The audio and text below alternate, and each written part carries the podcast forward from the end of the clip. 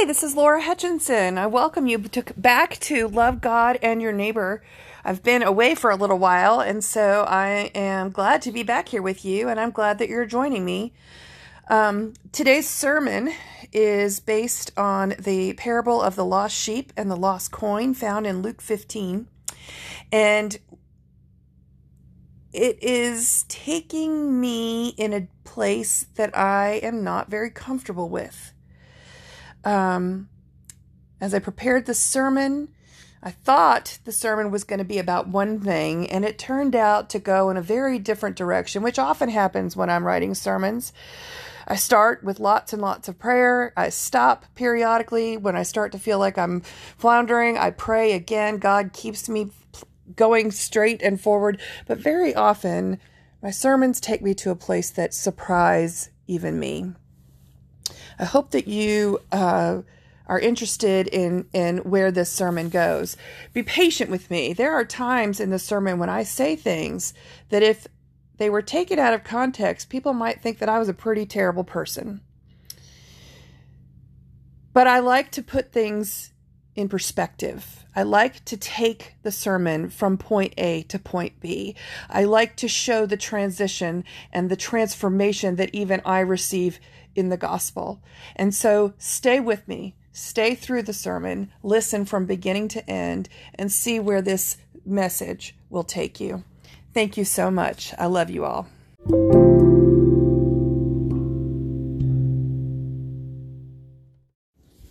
Let us pray. Gracious and loving God, may the words of my mouth and the meditations of my heart be pleasing in your sight, my strength and my Redeemer. Amen. So, the sermon title today is Jesus Makes Everyone Equal. when I first saw the scripture in the lectionary text, I thought, oh, good, parables. I like preaching parables. And when I decided on the title of the sermon, I was thinking, oh, God is amazing. How wonderful is it that we have a God whose goal for creation is to make even the downtrodden equal to everyone else. I can't wait for the kingdom to come, I thought. And then I started spending more time with the scripture, reading it and reading it again and then reading it again. And it said, Now all the tax collectors and sinners were coming near to listen to him. And the Pharisees and the scribes were grumbling and saying, This fellow welcomes sinners and eats with them. So he told them this parable Which one of you, having a hundred sheep and losing one of them, does not leave the 99 in the wilderness and go after the one that is lost until he finds it? When he has found it, he lays it on his shoulders and he rejoices. And when he comes home, he calls together his friends and his neighbors, saying to them, Rejoice with me, for I have found my sheep that was lost. Just so I tell you, there will be more joy in heaven over one sinner who repents than over 99 righteous people who need no repentance. Or what woman having 10 silver coins, if she loses one of them, does not light a lamp and sweep the house and search carefully until she finds it? When she has found it, she calls together her friends and her neighbors, saying, Rejoice with me, for I have found the coin that I had lost. Just so I tell you, there is joy in the presence of the angels of God over one sinner who repents. So, on the first read through, I pictured Jesus sitting at a table with a bunch of poorly, lowly outcasts while the snobby Pharisees looked down their noses at all of the unclean people. I heard Jesus shaming those self righteous Pharisees by saying, God loves that one little scared lost sheep as much as God loves them. On the second and the third read through, I tried to look at it from different angles from different characters' perspectives. And eventually I came to the perspective of the Pharisees, and the whole situation turned upside down. Huh, I thought. I think maybe the Pharisees are the good guys here. And I was reminded at that moment of a lecture on preaching that I attended one time where the speaker kept emphasizing that if you were comfortable with the gospel, then something was wrong. The gospel is supposed to make you uncomfortable. The truth is, the tax collectors at the time when Luke was written was, were the scum of the earth. They were a plague on society. They were powerful and parasitic, sucking the hardworking people of the entire empire dry. They are the embodiment of social injustice. Their job was to come into town to collect the emperor's taxes. And then they were allowed to take as much as they wanted over and above the taxes for their own payment. Now, if they had collected what was fair for themselves, that wouldn't have been as much of a problem. But often these tax collectors took advantage of their position, of their power, and they took everything the people had sometimes. Everyone hated the tax collectors. They weren't, still do. They weren't just sinners, they were evil. They were evil. So imagine that Jesse James and his posse of gangsters rode into your town brandishing guns and demanding that you give them every dollar that you have. And then to make matters worse, they all take the food in, the, in your kitchen and they burn your storehouse as well. And as you look to the sheriff for help, he just shrugs. He's frustrated. Because Jesse James is sanctioned by the U.S. government to come in and take whatever he wants, to do whatever he wants to do. And then, after a year of barely being able to feed your children or yourselves because Jesse took you for everything you had, here he comes again to take it all once more. And as you look into the years to come, your heart sinks with hopelessness because this government approved bandit will keep coming and coming, and you will never be able to make him stop. That's how the people felt about the tax collectors in Jesus' day. Now, all the tax collectors and sinners were coming near to listen to him, and the Pharisees and the scribes were grumbling and saying, This fellow welcomes sinners and eats with them. So, who are the people today that repulse you? Who are the leaders of sin and injustice that you would never, could never invite to your table for dinner? KKK members, leaders of drug cartels, human traffickers, the government, Auburn or Alabama fans, people with control issues. People with control issues. These are the people who make our skin crawl. Our throats close up and our blood pressure rise. We hate these people. And we feel fairly comfortable that we're justified to feel this way. They are bad people.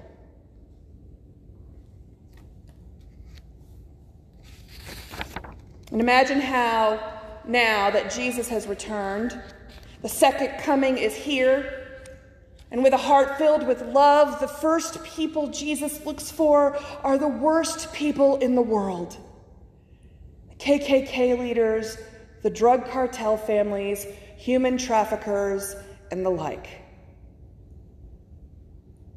How does that make you feel? So, to be completely honest, it makes my heart hurt a little bit. Honestly, there are a couple of groups of people out there that I don't want to see forgiven. It makes me sick to my stomach to think that I could share heaven with them someday.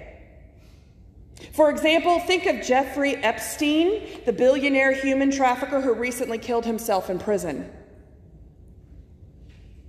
Part of me likes to think that, that there is a special place in hell for him, a place with which he is now intimately familiar.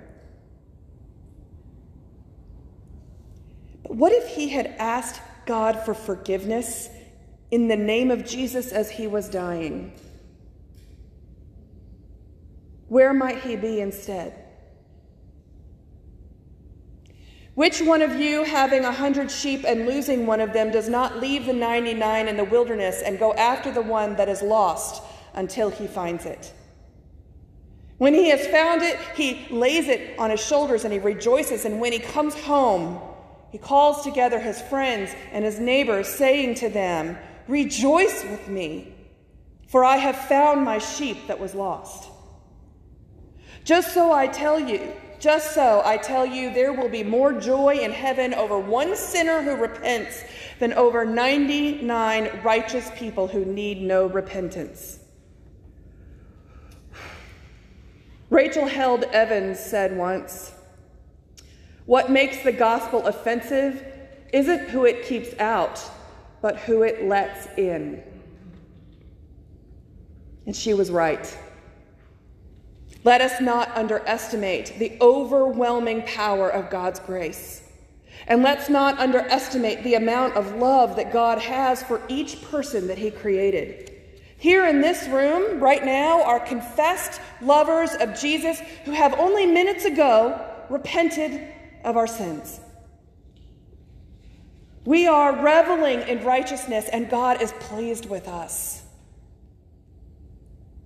But God is also seriously grieving the hundreds, the thousands of individuals who are at this very moment lost to the kingdom.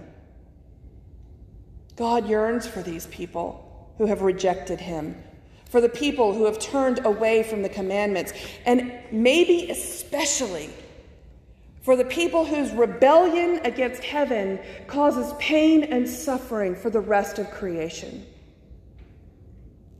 Not only does God grieve, but all of the angels weep with him. And still, God searches.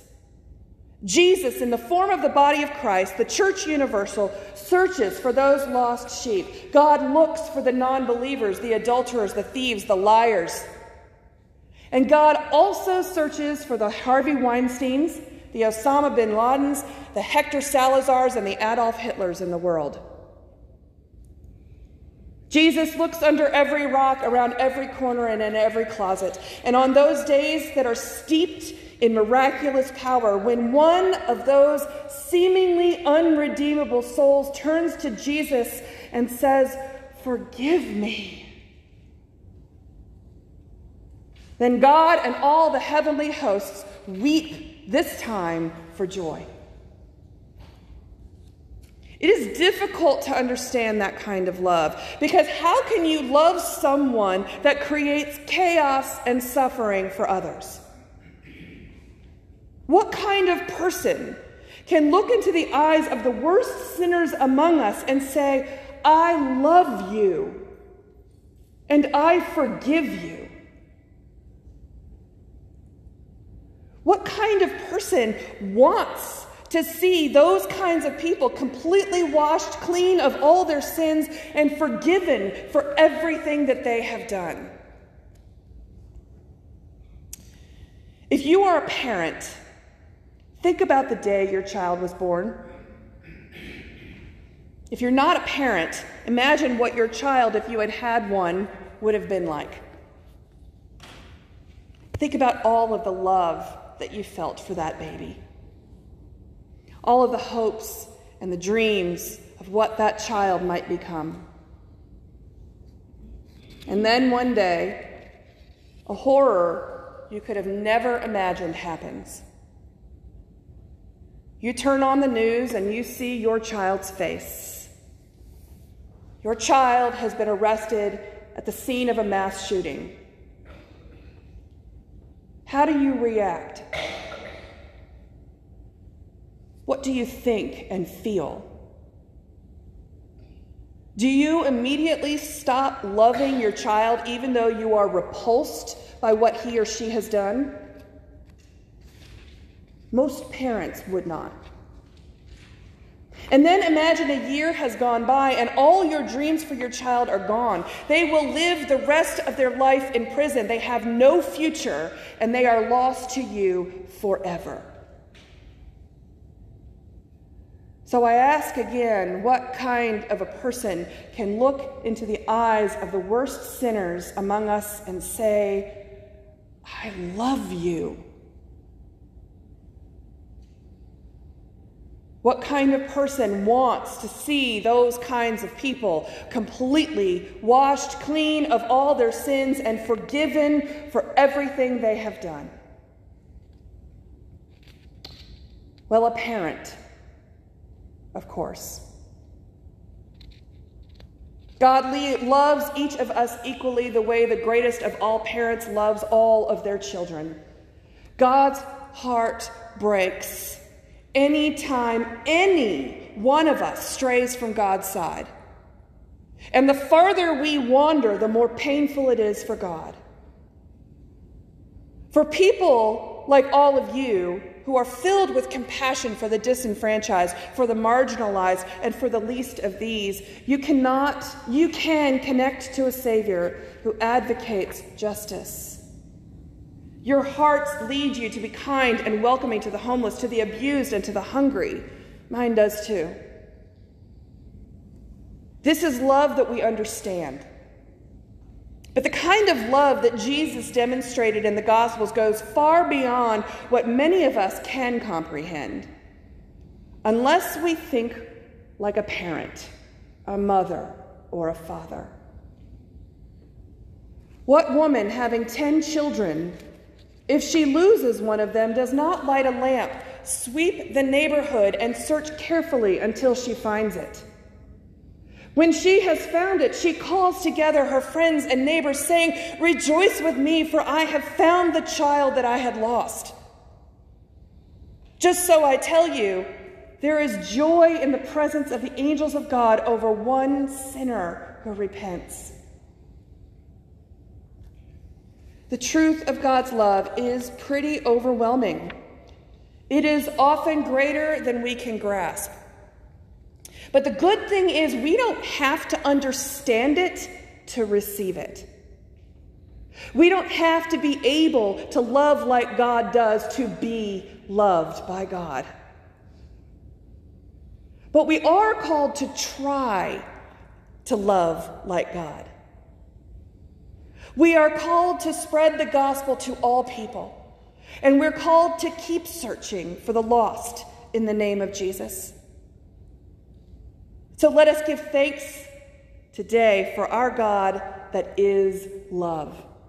And let us give thanks for the fact that God's love is given freely and, most importantly, equally to everyone. Amen. Amen. Amen.